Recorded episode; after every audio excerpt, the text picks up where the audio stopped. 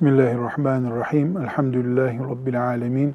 Ve sallallahu ve sellem ala seyyidina Muhammedin ve ala alihi ve sahbihi ecma'in. Riyazu Salihinden Allah'ın hükmüne boyun eğmek bölümünü okuyacağız. Bu bölümde iki tane ayet var. O ayetleri okuyacağız. Ondan sonra da uzunca bir hadisi şerif var. İnşallah Teala o hadisi şerifi okuyup istifade edeceğiz.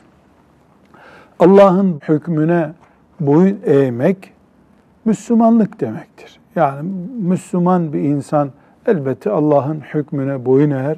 Ne buyurduysa Allah onu yapmak için yaşar. Fakat bu bir lütuf, bir beğeni, bir memnuniyet, bir hoşgörü gibi değildir. Müslüman olduğu içindir. İkisi arasında ne fark var? Yani lütfedip de boyun eğmekle Müslüman olduğu için boyun eğmek, bütün hayatı boyunca her şartta Müslüman Allah'a itaat eder. Dün itaat edip bugün itaatin dışına taşmaz, taşamaz. Bu sebeple Allah'ın hükümlerine karşı Müslümanın itaatkar olması bir meseledir. Fakat bu itaat meselesi e, yani ölümüne midir? E, bunun hiç esnek tarafı yok mudur? Bu konuya temas edeceğiz inşallah. İki ayet-i celile var burada. Ayet-i celileleri teberruken hem metinleriyle hem de mealleriyle okuyalım. Buyur hafızım. Euzu billahi. Bismillahirrahmanirrahim. فلا وربك لا يؤمنون حتى يحكموك فيما شجر بينهم ثم لا يجدوا في أنفسهم حرجا مما قضيت ويسلموا تسليما Hayır, asla Rabbine yemin ederim ki aralarındaki anlaşmazlıklarda seni hakem kabul edip sonra da verdiğin hükümden kalplerinde hiçbir sıkıntı duymaksızın tam anlamıyla teslim olmadıkça iman etmiş sayılmazlar. Nisa suresinin 65. ayeti. Nisa suresinin 65. ayetini okuduk. Gayet açık ayet. Hayır asla Rabbine yemin ederim ki ifadeleri Allahu Teala'nın sözleridir. Hiçbir yemine ihtiyaç olmadığı halde, vurgulama yapmaya ihtiyacı olmadığı halde Allah vurgulama yapıyor. Niye? Müslüman olan insan Allah'a ve peygamberine ait şeylerde onun hükmüne müracaat edecek. İçinde de hiçbir sıkıntı bulunmadan bunu kabul edecek. Ne demek içinde sıkıntı bulunmak veya bulunmamak? Yani İslam devleti güçlü, İslam devleti sözü geçen bir devlet. Mahkeme kararı çıkmış, sen haksızsın diye, şeriat böyle emrediyor diye. O da kabul etmiş. Zaten itiraz etse belki hapis cezası alacak, cezalandırılacak.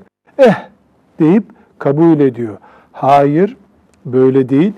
Yüzde yüz razı olarak, aleyhine de olsa, onun hoşuna gitmeyen şey de olsa kabul ederek peki ya Rabbi diyerek teslim olacak Müslüman.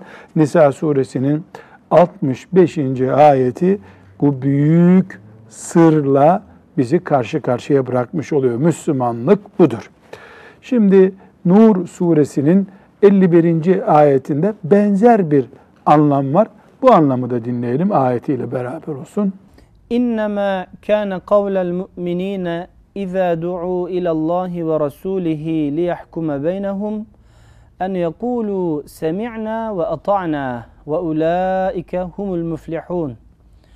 Aralarında hükmetmeleri için Allah'a ve Resulüne çağrıldıkları zaman müminlerin sözü sadece işittik ve itaat ettik demeleridir. Felaha, kurtuluşa kavuşacak olanlar işte bunlardır. Nur suresinin 51. ayeti. Çok net ve açık. Mümin Allah böyle buyuruyor. Peygamberi böyle buyuruyor. Duyduğu zaman tamam duydum, itaat ettim, gerekeni yapacağım demektir. Mümin böyle der. halk deyimiyle mızmız etmez mümin. Şey şu ama demez. Allah ve peygamberinin sözünü duyan mümin işittik, itaat ettik der diyor Nur suresinin bu ayeti. Bu iki ayeti İmam Nevevi rahmetullahi aleyh kitabının bu bölümüne koymuş. Böylece e, biraz sonra okuyacağımız 170. hadisi şerifin önüne bir hazırlık bilgisi olarak koymuş. Şimdi 170. hadisi şerife geldik. Bu hadisi şerifte Allah onlardan razı olsun. Ashab-ı kiramın üzerinde canlı bir uygulama var. Bu uygulamayı biz kendimize ders olarak dinleyeceğiz. Ashab-ı kiram Allah onlardan razı olsun e, nefis taşıyorlardı. Onlar da insandılar. Onların da aileleri vardı. Onların da çocuklarını geçindirme dertleri vardı. Onlar da hısımdılar, dünürdüler, bir toplumda yaşıyorlardı. Onlar da hepsi aynı seviyede olmayan zeka sahibiydiler. Kimi çok çabuk anlıyordu, kimi biraz geç anlıyordu. Ama hepsinin ortak bir paydası vardı. Allah ve peygamber aleyhisselam bir şey söylediğinde söz bitmiştir, konuşulan konuşulmuştur deyip imanlarını perçinliyorlardı. Bu uygulamayı şimdi 170. hadisi biraz uzunca hadis-i şerif bir A4 kağıdı kadar hacmi var hadisin ve çok ayet geçiyor.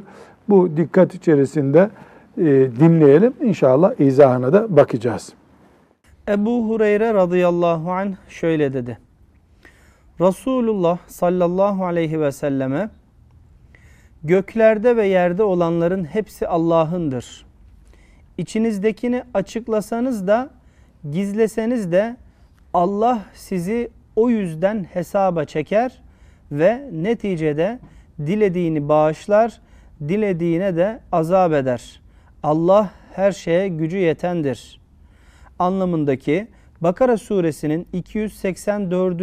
ayeti nazil olunca bu durum Resulullah sallallahu aleyhi ve sellemin ashabına ağır geldi.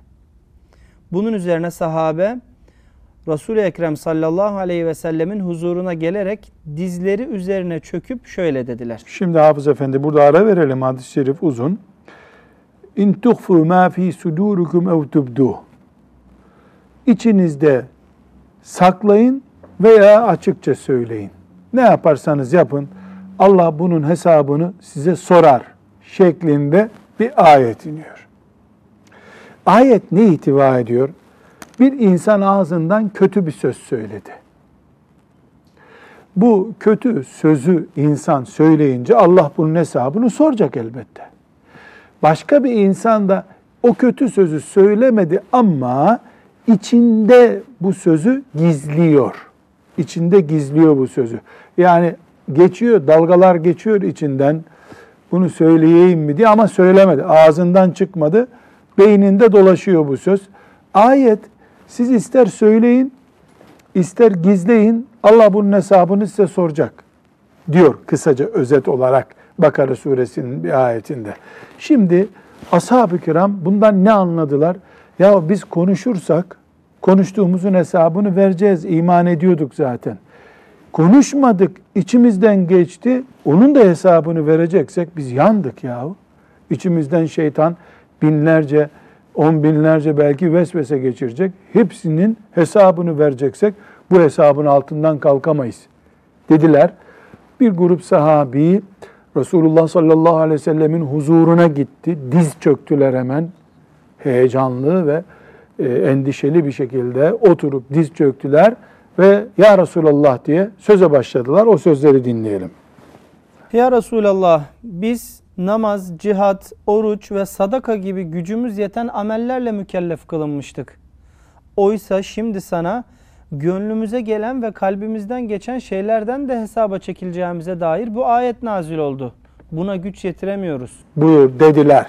Yani ya Resulallah zekat dedin, cihat dedin, oruç dedin, namaz dedin. Hepsine evet dedik. yapmazsak onları büyük kabahat işleyeceğimiz belli. Tamam. Ama bu ayet şimdi Bakara suresinin in tübdü ma fi sudurukum ev tuhfu siz içinizdekileri gizleseniz de açsanız da bu ayet bizi zor duruma bıraktı. Biz içimizden geçenleri kontrol edemiyoruz ki. Hesabı sorulacak ama bu bizim ağzımızdan çıkmadı. İçimizden, beynimizden, kalbimizden dolaşıyor. Bundan çok endişelendik ya Resulallah diye ashab-ı kirama dertlerin ashab-ı kiram Resulullah sallallahu aleyhi ve selleme dertlerini anlattılar. Bunun üzerine Resulullah sallallahu aleyhi ve sellem şöyle buyurdu. Sizden önce kendilerine kitap verilen Yahudi ve Hristiyanların dediği gibi işittik ve isyan ettik demek mi istiyorsunuz? Bilakis siz işittik ve itaat ettik. Ey Rabbimiz bizi mağfiret eyle, bizi bağışla. Nihayet dönüş sadece sanadır deyiniz. Evet.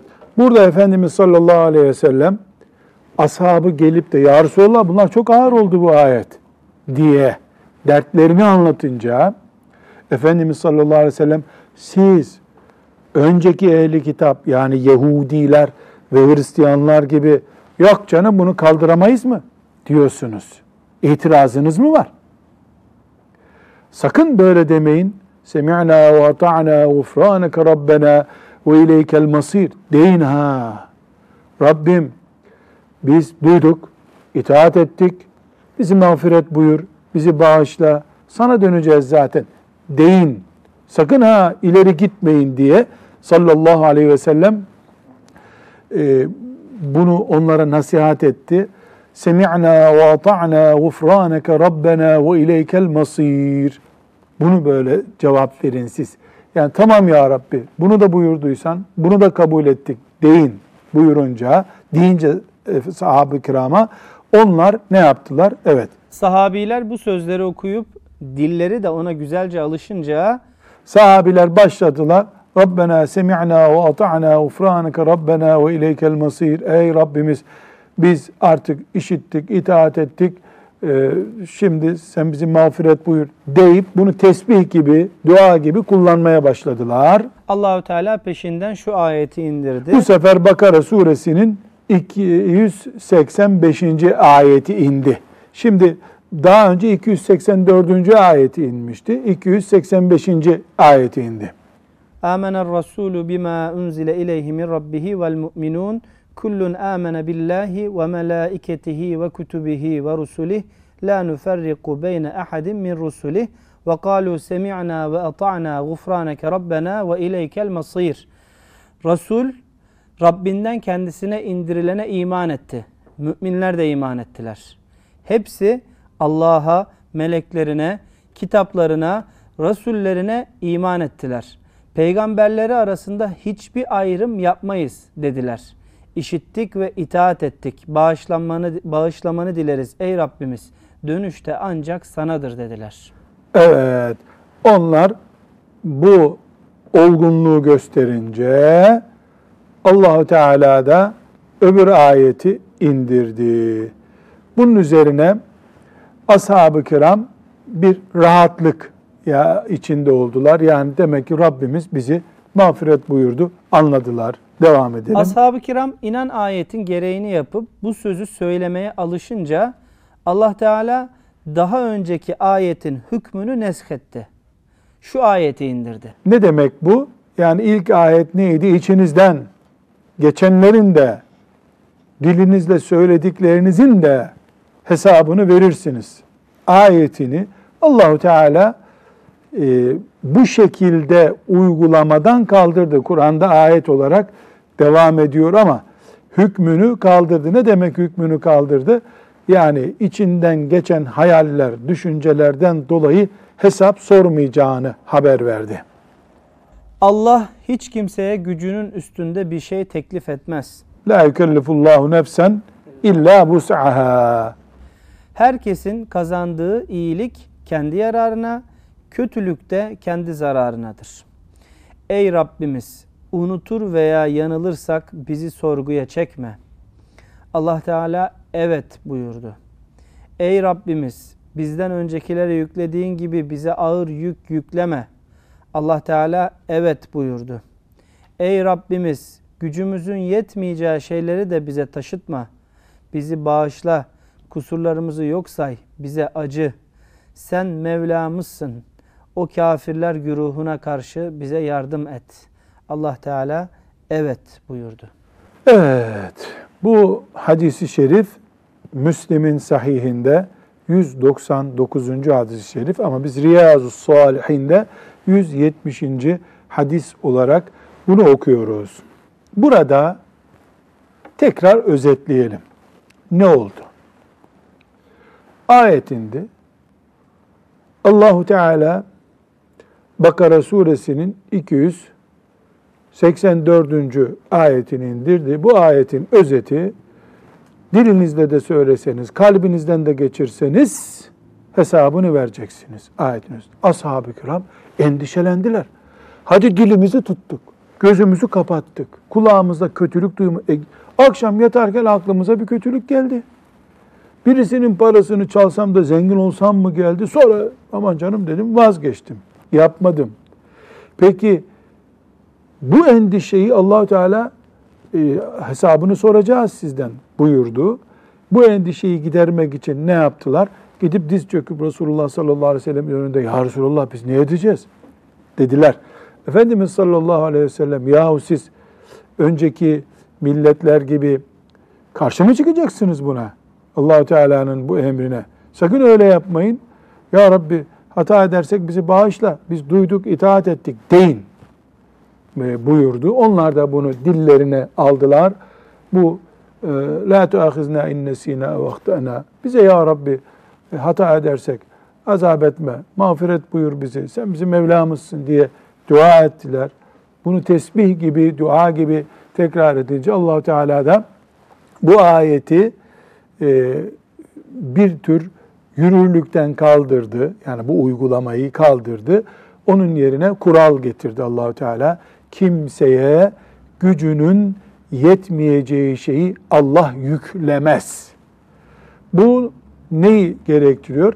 İnsanın içindeki duygularını kontrol etmesi mümkün değildir. Yani bir insan acıktığıma dair bir duygum olmasın içimde diyemezsin. Acıkırsın muhakkak.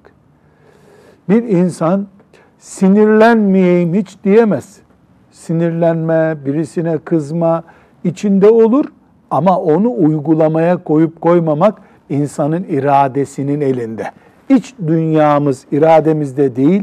Biz bilerek onu yönlendirip zapt edemeyiz ama e, organlarımızla yaptığımız işlerimiz, e, elimizde tuttuğumuz, dilimizde konuştuğumuz, ayağımızla yürüdüğümüz, bizim bilerek yaptığımız, isteyerek yaptığımız şeylerdir.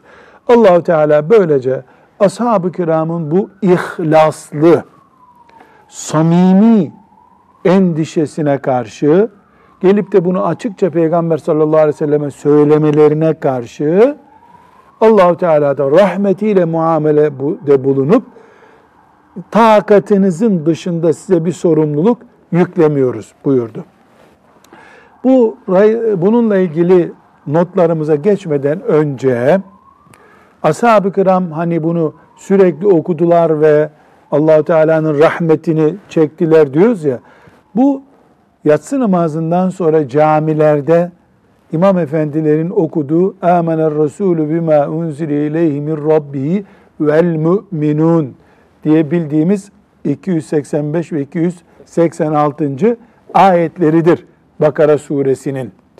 Bu ayetleri e, okumak sünnettir. Ashab-ı kiram görüyoruz ki bunu böyle virt edinmişler, zikir gibi tekrar etmişler. Kim bilir milyonlarca defa bunlar bu Rabbena la tuahizna milyonlarca defa belki söylediler.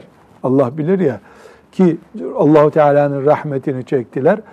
E, bu imam efendilerin camide okuması, İmam Efendi'nin okuması şeklinde bir sünnet değil ama her Müslümanın en azından yatmadan önce Bakara suresinin bu iki ayetini okuyup e, uyuması mühim bir sünnettir. Efendimiz sallallahu aleyhi ve sellem ne buyuruyor? Lekefete. Kim bu iki ayeti Amener Resulü diye başlayan bu iki ayeti şöyle yatmadan önce okursa o gece ona yeter. Rahmet olarak yeter buyuruyor.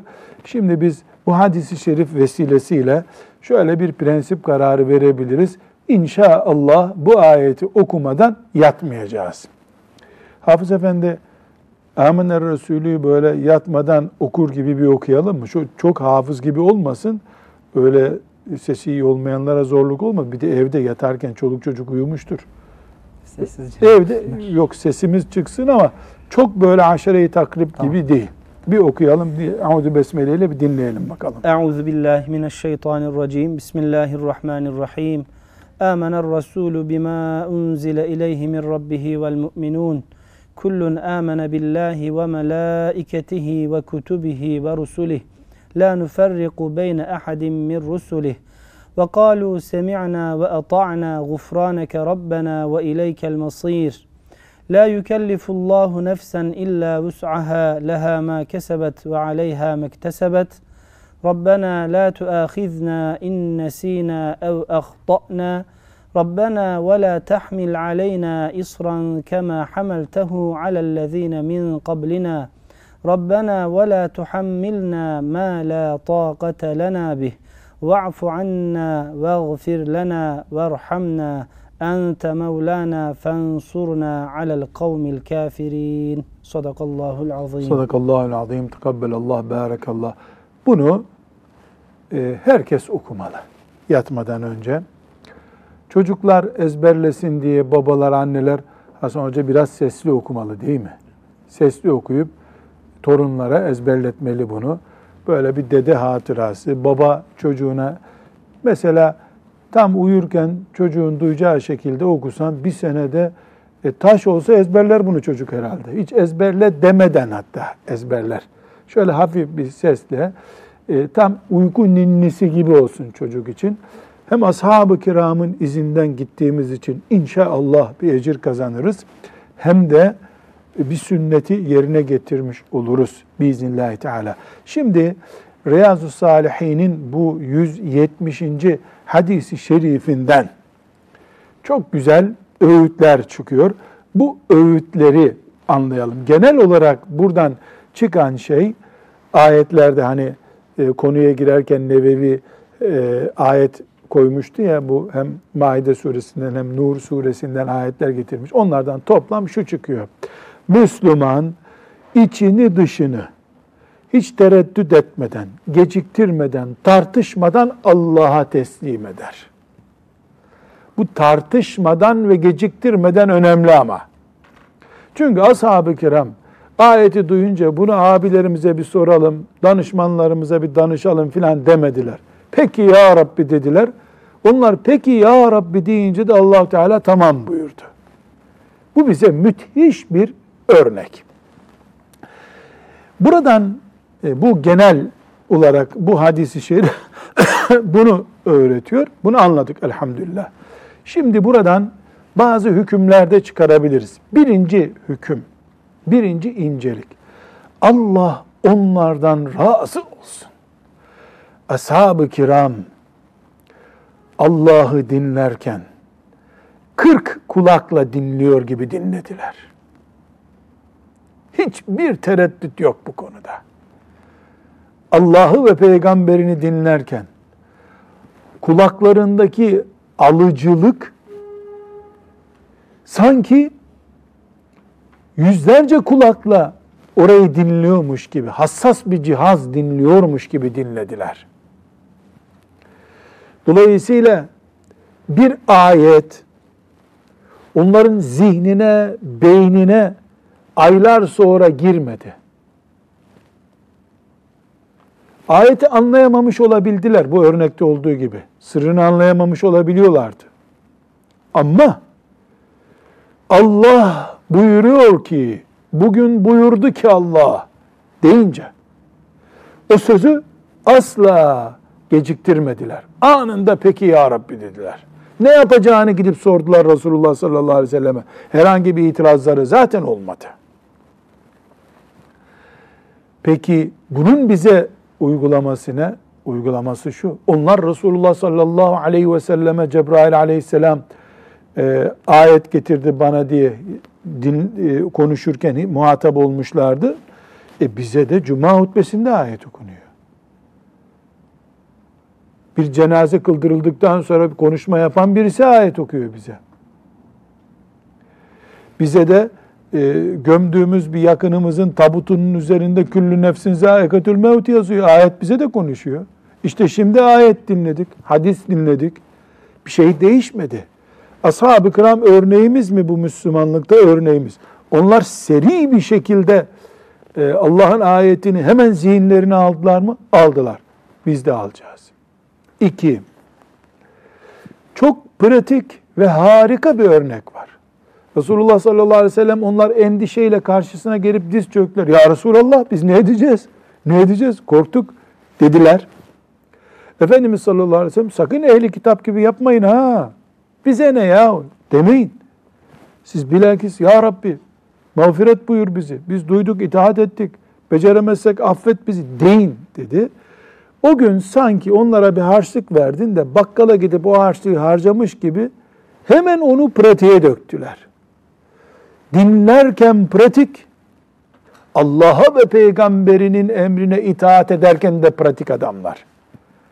Bunun için sallallahu aleyhi ve sellem çirkef bir toplum oldukları halde cahiliye döneminde, çirkin bir hayat yaşayan toplum oldukları halde 23 yılda onlardan meleklerle yarışacak bir nesil yetiştirdi. Öyle herkes hanımına sorsaydı sakal bırakmak için.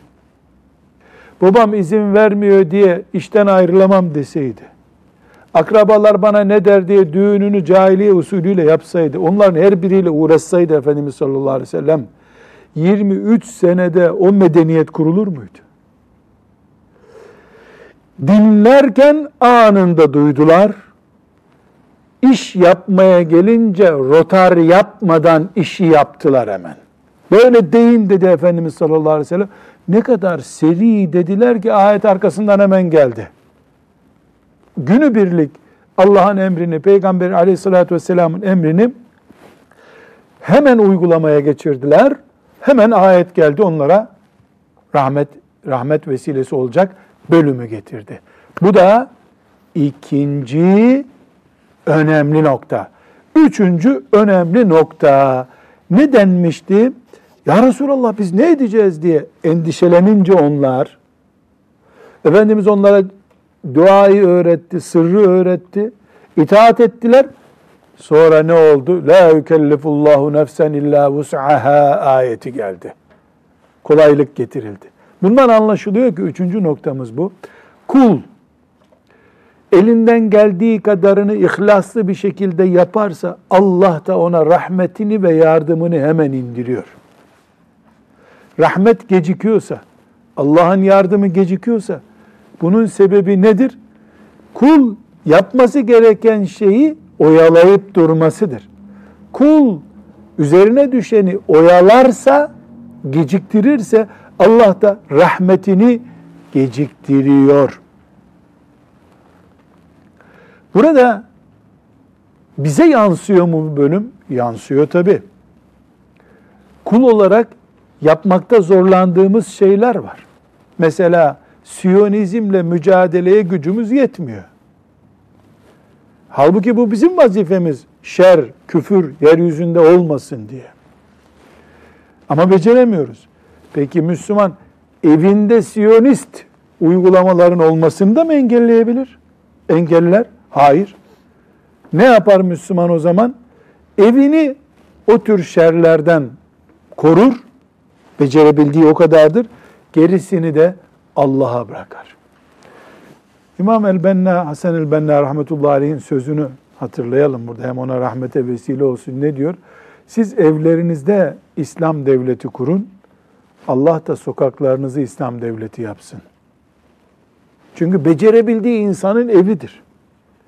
Sokaklara, caddelere, şehirlere hükmetmekte zorlanabilir. Onu Allah'a bırak. Ne zaman Allah'a bırakayım onu? Yapabildiğimi yaptıktan sonra.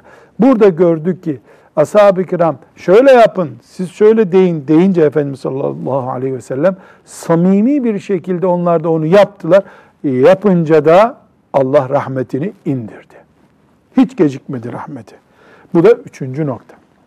Dördüncü noktada ashab-ı kiramın bu anlatılan 170. hadisteki konusu nedir? Zihninlerinden, içlerinden geçen şeylerin hesabını verememek. Bunun altından kalkamamak diye bir endişeleri oldu. Tamam kötü söz konuşmayacağız. Sövmek haram. Ama içimizden geçti. Ya ne alakası var ben Müslümana nasıl söylerim dedim. Ama içimden geçti bir defa. Bu da mı hesap sorulacak? Bundan da mı hesap sorulacak? Cevap Allahu Teala bundan bir hesap sormayacağını ama insanın içinde kökleştirdiği şeyleri hesap soracağını söylüyor. Dolayısıyla kural olarak dördüncü bu hadis sebebiyle öğrendiğimiz dördüncü şey insanın içinde kökleştirdiği şeyler, organlarıyla pratiğini yaptığı şeyler hesap konusudur. Peki içeride kökleştirdiği şeyler nedir insanın? Mesela meleklerin varlığında şüphe ediyor. Bu iki türlü olur. Birincisi ya bu melekler var mıdır acaba diye şeytan aklına getirdi. Bundan bir hesap yok. Ama henüz basın açıklaması yapmadı fakat iyice inanıyor ki melek diye bir şey yok. Maazallah. Bu buna inanıyor. Fırsat bulunca da kitabını yazacak. Kadere iman yok diyor. Fırsat bulsa kitabını yazacak. Bunun işi bitmiş. Kalpte iman yok çünkü. Kalpte imanı olmadıktan sonra kurtaracak bir şey yok bunun artık. Bir de neyin kurtuluşu yok? Eliyle hırsızlık yapmış. Ağzıyla küfür etmiş. Bundan da kurtuluş yok. Pratiğe dökülmüş bu çünkü. İç organlarda pratiğe dökülen şeyler, dış organlarda pratiğe dökülen şeyler artık cehennemde temizlenecek. Eğer tövbe etmeden ahirete intikal ederse, şüphesiz eliyle, diliyle ne yaparsa yapsın, kalbinden ne geçirirse geçirsin, zihni neyle meşgul olursa olsun ölmeden tövbeye muvaffak edilmiş, becermiş de tövbe etmiş, Rabbine dönmüş herkes için cennetin kapısı açık. O bakımdan bir sıkıntı yok. Ve beşinci bu hadisi şerif sebebiyle öğrendiğimiz şey, Şimdi geldiler ne dediler ashab-ı kiram? Allah onlardan razı olsun. Ya Resulallah biz ne yapacağız? İçimizde bir dert oldu bu dediler. Hemen ne dedi Efendimiz sallallahu aleyhi ve sellem? Siz ehli kitap gibi itiraz mı edeceksiniz Allah'a dedi. Burada durmak lazım. Bu çok önemli bir nokta. Efendimizin orada ya Resulallah bunu anlamadık işte bu çok ağır vesaire bütün bunları bir kenara koydu Efendimiz sallallahu aleyhi ve sellem. Ehli kitaba mı benzeyeceksiniz siz? Onların peygamberlerine dediğini mi diyeceksiniz?